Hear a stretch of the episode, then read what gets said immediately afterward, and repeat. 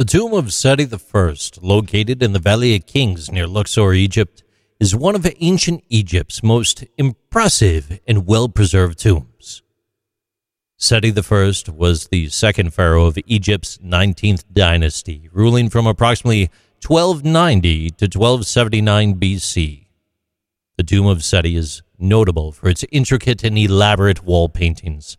It depicts scenes from Egyptian mythology, religious rituals, and the pharaoh's journey through the afterlife. One of these scenes is commonly referred to as the first astrological painting. This scene is located on the ceiling of one of the tomb's chambers. It depicts the night sky with a variety of celestial bodies. You can see stars, constellations, and astronomical symbols. The scene is thought to be one of the earliest representations of an astronomical chart.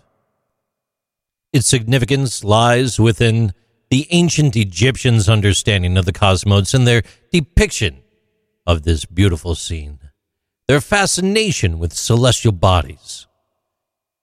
The significance of astronomy and astrology in Egyptian society, where the movements of the stars and planets were carefully observed and interpreted for religious, agricultural, and calendar purposes, is profound.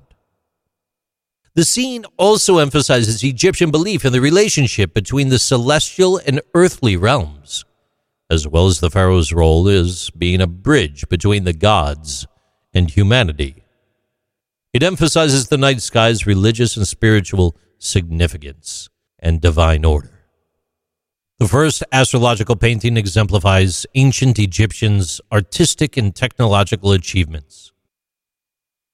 Aside from the tomb of Seti I in the Valley of the Kings, we do have to very specifically be clear that the Lascaux cave paintings date back to 17,000 BC. They're among the oldest astrological images in the entire world.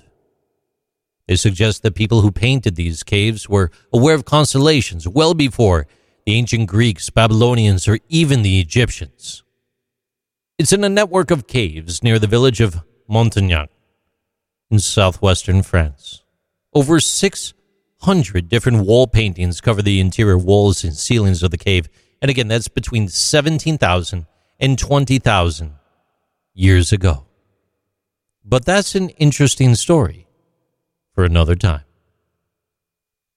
These are interesting things with JC.